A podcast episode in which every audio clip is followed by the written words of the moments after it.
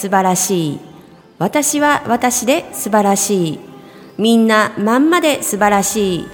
くにちゃんの行き当たりばっちり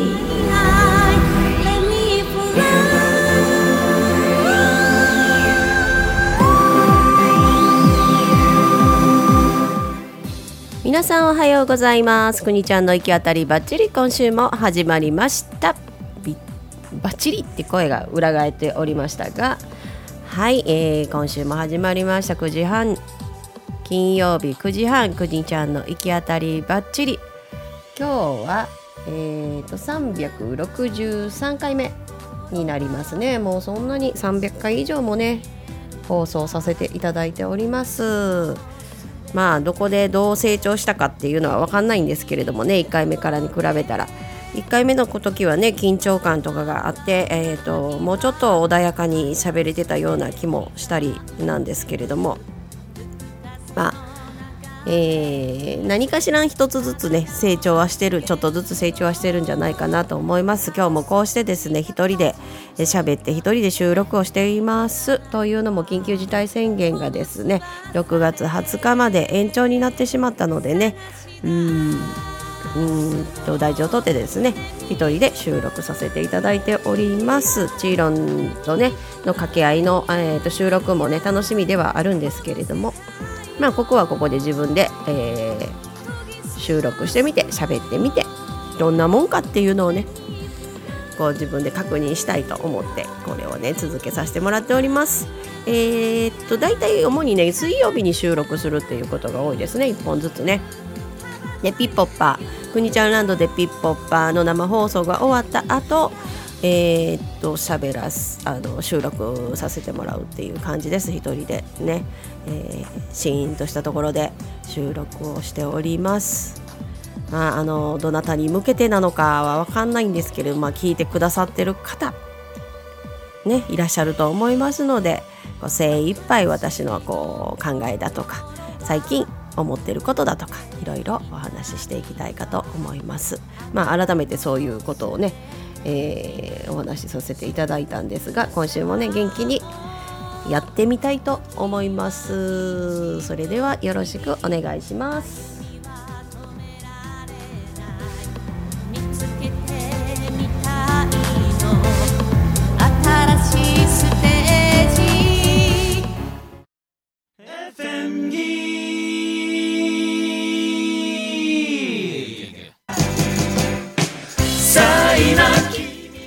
2021年10月17日の日曜日。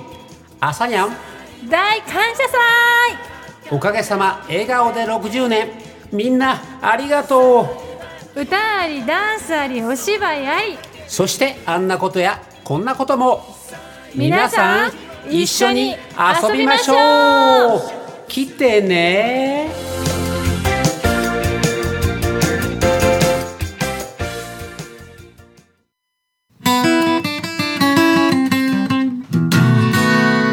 行きパチうー行きパチうー行きパチパパパパパパパ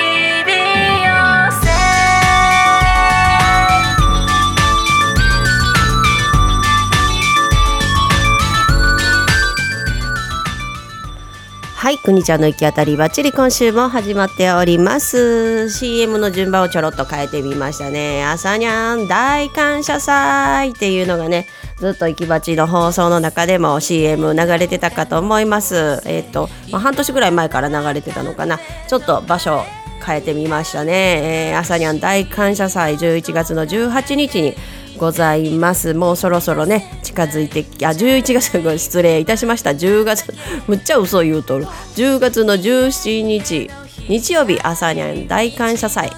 えー、コスプレパフォーマーの朝にゃんさん笑顔宅配便のねパーソナリティをされてる朝にゃんさんがねおおかげさまで笑顔で60年みんなありがとうということでね、えー、神戸ポートオアシスにて大感謝祭がございます、えー、そちらではねローザ対 F もオープニングで踊らさせていただいたりあさにゃんさんが歌ったり演奏したりそれから寸劇なんかがあったりとかね、えー、その構成がちょっとずつ映画を宅配便であの紐とかなんかなんですか公表されていってるっていう感じですね。お芝居の台本が一番ネックになってるとかっていう風にね一番こう肝であるっていうことを一緒言ってましたね。でまあ大きなねステージで、えー、いろいろ舞台がある大きなステージ舞台があってですね。そこでねまあえっ、ー、と400人入るところコロナ対策をして半分の200人を収容人数にしてですね。そこでねいろんなことが披露できます。あの佐伯優子ちゃんあのシンガーソングライターの佐伯優子ちゃんここの「いきばち」のオープニングもやあの歌ってくださってるね佐伯優子ちゃんが多分通りで歌われるん違うかななかなか聞き応え見応えのある大感謝祭だと思います皆さんも一緒に参加型で楽しみましょうっていうようなイベントなので10月17日ですねぜひともお昼間えー、っとちょっと時間時間確認するの忘れたんですがお昼間ですねあのぜひ開けといていただいたらですね10月17日ねもうこの頃にはもうコロナも落ち着いているでしょもうねワクチンもみんなねあの打って集団免疫力をねつけてもう大丈夫だっていう風にね本当あの大騒ぎしたいですよね。今外に出てもちょっとこう躊躇しながらになりますからね。もうどうせならもう出ていかずに家であのおとなしくするのがいいかなと思って私もゆっくりあまりあの外に出ずにねやってますやっぱ近近所っていうか知り合いとかねうちの実家のご近所さんとかねあのコロナになられた方とかそういうのをね聞くとねやっぱりうん、お年寄りだったり持病を持ってらしたりとかねする方なんですよ。まあいくら免疫力を上げようとかって言ってもねもう持病を持たれる方にね感染してしまってはねうんどうしようもないのでまあ少しでもね少しでもなんかこうそれが、うん、なんだろうこう出ていかないことによって防げたらなとかっていう願いも込めてですねえー、しっかりもう出ていきたい気持ちはあるんですけれどもねあまりこうワクワクってするお誘いだとかそういうものには、えー、ひょいっと飛び乗ることをやめにして今はぐっとこらえている状況ではあります。どうしてもななんかこう大丈夫だっていうようなね何かこう気持ち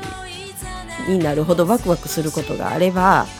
言ってるかもしれないけど多分よっぽどのことがない限りいつまでなんやろ落ち着くまで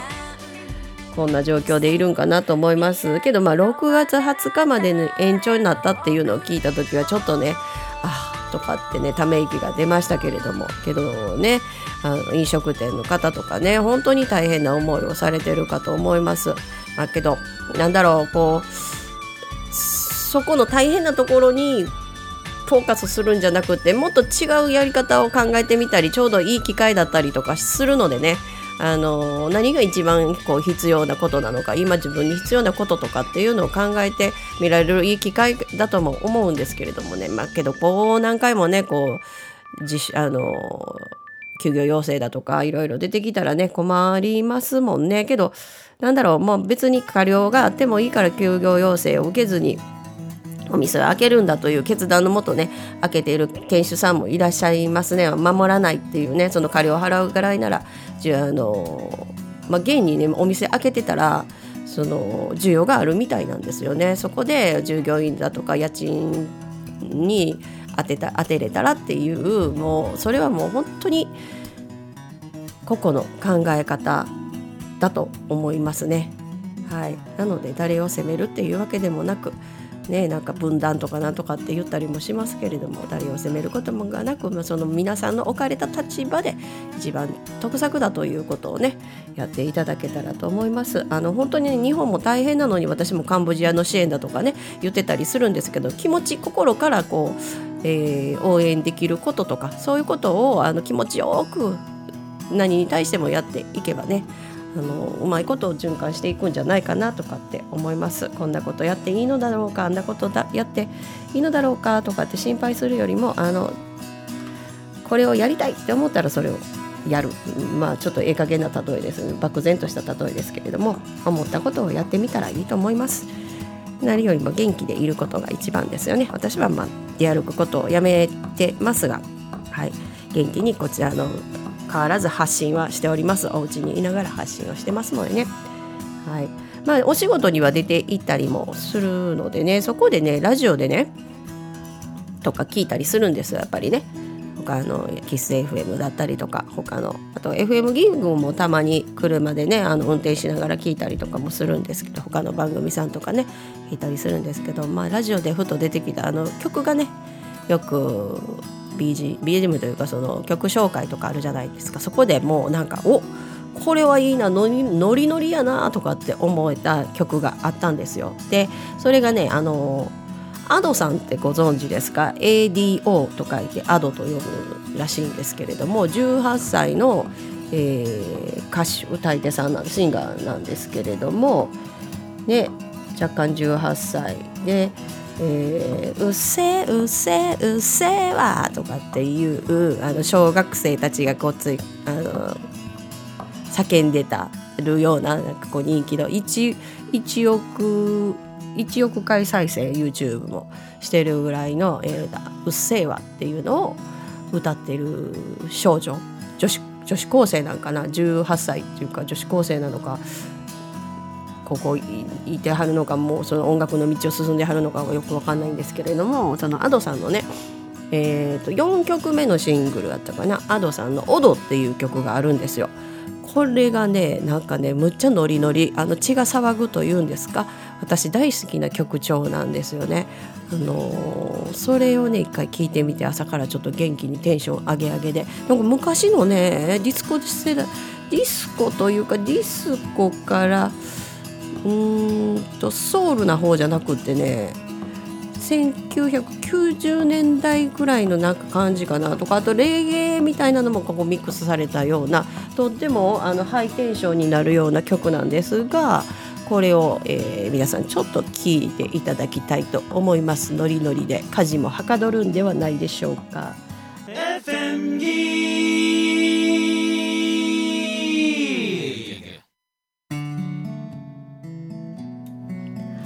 はい。アドさんで「オド」踊ると書いて踊るっていう漢字を書いて「オド」と読むそうなんですけれどもいかがだったでしょうか？ノリノリだったでしょ？私ねこういうのが好きなんですよ。これをこう踊る？踊るとなるたらどんな風にダンスの振り付けするんやろうなとかそういうのをイメージするのが好きなんですよ。自分では踊れないんですけれどもね。あのヒップホップだったりあのストリートダンス系のねかっこいい踊りをなんか誰か踊ってみたとかってやらってないのかな YouTube とかで。実際踊りがあるのかどうかは分かんないんですけどね、まあ、アニメみたいなもので多分 YouTube では流れてるんだと思うんですけど私はラジオでねその踊 Ado さんの踊をね聞いてうわノリノリみたいな感じでもうハイテンション上機嫌でこう聞いてましたね。あこれは絶対ラジオで紹介したいみたいな。皆さんいかがですか？オドについて何かねご意見ありましたらねオープンチャットというのがあります。LINE のオープンチャットっていうのを設けておりますのでねもし LINE の LINE の検索のところでね「くにちゃんランド」とかって検索していただいたら、えー、あります。くにちゃんランド FM くにちゃんランドステーションっていうね、えー、ルームがありますのでそこを追加してですねもうオドオドについてアドについてねアドについていろいろ教えていただけたらなとかって思いますね。そういう情報を私もえーキャッチしてですねあのお知らせしたいお届けしたいなとかって思いますね。えー情報もそうですけど聞いてみてどうだったかっていうご意見をね寄せていただきたいかなとかって思いますこの Ado さんっていう方はね18歳なんですけれども小学校1年生の時からねえーっと何ですかボーカロイドっていうねあの自分が歌う歌あれはボーカロイドっていうのはどうなんですか？あのロボットが歌ってるかのようなあれはどういうふうにしてあの音声を作るのかよくわからないんですけれどもそのボーカロイドに興味を持って音楽に出会ったっていうことなんですね。小学校1年生ですよ。やっぱり興味を持つ時期何でもいろいろ興味を持つことってありますよ。でまだそれは早いとかって思いがちですけどね皆さんね。だけどできる範囲でこう与えてあげると良いのかもしれないですね。お子さんとか興味を持ったらね。でまあいろんな心配事がありますけれどもねパソコンとか触ってまた違うサイトなんか変なサイト覗いたらどうしようとかさそういうのあるかもしれないけれどもまあそういう部分は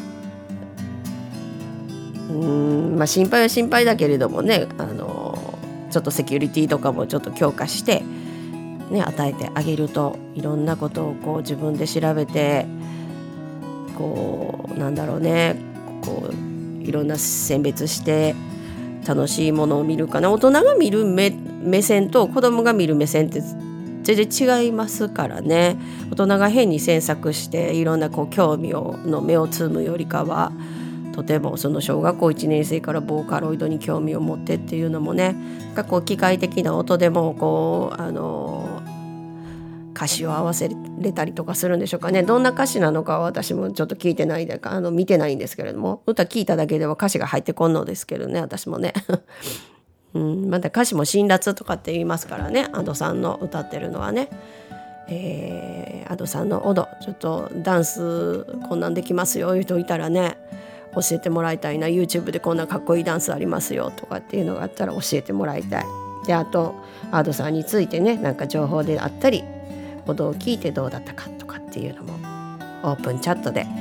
教えてもらえたら面白いかなとかって思います。まああの SNS でね番組紹介とかしてるのでその SNS でもコメントいただけたら面白いかなとかって思ったりします。それをご紹介させていただいたりもねしたいかなと思います。えーちょっとあの衝撃だったのね Ado さんのオドがね最初なんて読むんやろうとかって思ってたんですけれども、えー感性が素晴らしい。でそういう感性とかも受け入れられる時代になったし新しい世代ですね、えーボカロネイティブ世代とかって言ったりとか新しい音楽シーンっていうのが出来上がってきてるのでね彼女はなんか椎名林檎さんとかに憧れててまあその歌い方とかそういうのもこうイメージしているとかっていうのをあのウィキとかであの見たことはあるんですけれどもまあ最初ね、ま、真似する人はやっぱり誰か見本となる人はいらっしゃると思ってそこからの独自性を磨いていくっていうのが、えーいかにねあの邪魔されることなくこうそこに没頭していくかっていうのがとても大事なことなんじゃないかなとかって思います。だからあの人と違っててもあの感性自分の感性っていうのはどんどん磨いていったらいいんじゃないかなってこんなことするの自分だけかなとかそういうのは恥ずかしがらずにあの個性一人なんか人より違ってて OK みたいな。感じでね何でも突き進んでいってもらったらなとかって思いますね。私もなんかちょっと人と違ってるって言っていろんなことを躊躇して人と合わせようということをよくねしてた時期があったんですけれどもまあこれぐらいも大人になってですねあの何も気にしなくなったらもう私は私って言い切れるようにはなるんですけれどもそれじゃあちょっとねあの遅い。遅いっていうのもあるのでまあうーんなんかいろんな意味で許容できる世代になってきたから私の中ではいいんですけれどまたその若くしてあの自分の才能をこう閉ざしてる人たちっていうのはねそれをどんどんあのオープンにしていってくれたらいいんじゃないかなとかって思いますね。はい才能ね開花っていうのは皆さんそれぞれに生まれ持ってねあの持ってる才能がありますのでねそれをどんどん見出していってで自分では難しかったとしても人に聞いてみたりとかね。この前ねあの100人対談で、えー、空本直ちゃん直子さんにね100人対談、えー、聞いてもらったんであの来てもらったんですけれども星読みというか、えーと、地球を中心にしての星読みが、えーとジオセントリックっていう星読みなんですけれども太陽を中心に太陽系を中心にして、えーと、自分が生まれた年齢あ年月日とかでその星を読む読み解くっていうのがあるらしいですね、えーと、ヘリオセントリックっていう。でそれは、えーと、自分の、えー、自分自身のことをこういろいろ紐解くのではなく自分を俯瞰してこう自分の周りにどんな影響を及ぼすかとかこういう才能を発信したら周りがどんなことになるとかそういうのを紐解いてくれるようなあのセッションをされてるんですね。あの自分ごとじゃなくって周囲がこんな風に影響されるよとかあそういうアドバイスをしてくれるっていうのがあったりするのでそれはとてもいいアドバイスだろうなとかって思ったりもしますね。なので自分のことっていうのはあのあまり自分でなあの一人で悩まずにいろんな人に聞いてみたらいいと思うんですよね。私こんな特技があるんだけどこんなことに興味があるんだけど変かなとかね。がアドさんってねまあそうだなああいう歌い方をするっていうのを18歳でしょ？すごいなとかって思いますよね。本当に歌い込んでるっていうのがありますよね。でそしては顔も出さずにそれをこう、うん、作り上げてる。まあ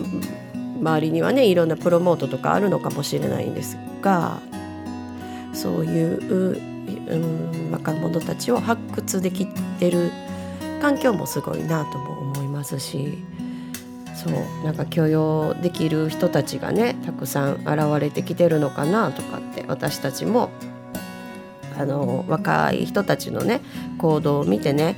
いやそれも一理あるなみたいなことはあるんですよ。うちも息子を見ててあるんですね。2023か4かもう何歳になったかも忘れてしまいましたがね。まあいろいろあの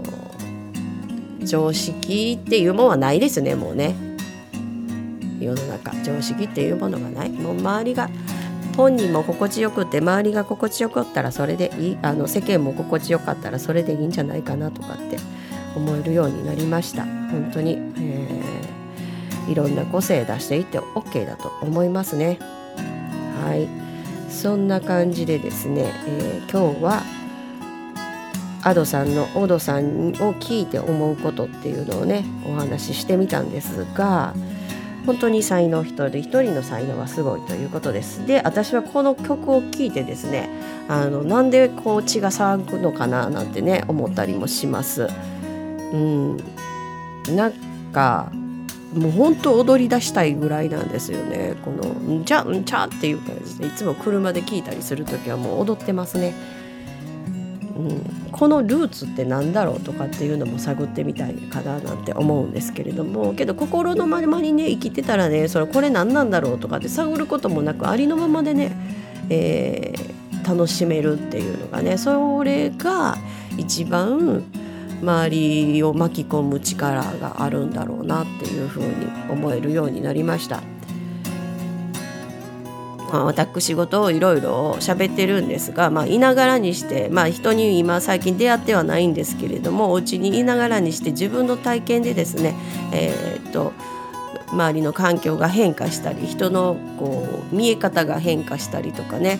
ぱり何か挑戦することによっていろんな変化がであの現れるなっていうのが分かってきた今日この頃ではあります。何でもね学びですよね。はい。はい、エンディングエンディング曲を流してみましたが、えー、新しいチャレンジあの100人チャレンジ100人対談がね、まあ、まだまだあと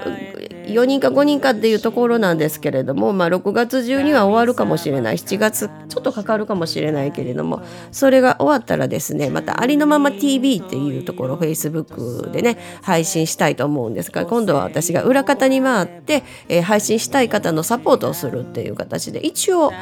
えー、7月からねそのその番組の配信が始まるっていうことになりましたのでまたあの楽しみにしていてください。詳細はねあの決まり次第お知らせしたいかなと思ったライブ配信 Facebook のライブ配信です。YouTube でも配信させていただくことになります。私じゃない。私は裏方に回るっていうことなんですけどもそれをやってみたかったっていうことが徐々にできてるっていうこともありがたいですし皆さんも思い浮かんだことは少しでもこう一歩踏み出してみてはいかがかなとかって思いました。今週はこの辺で失礼したいと思います。また来週も引き続き一人喋り一人収録が続きますがお付き合いいただけたらと思います。それでは今週も行き当たりバッチリ共に手をつなご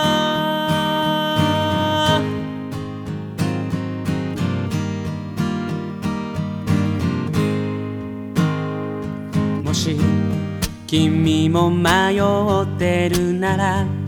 こんな風に思えばいいさ。今抱えてる宿題を。神様からの贈り物と。無駄なことなど。何一つない。苦しいことも。悲しいことも。答えを探す日々。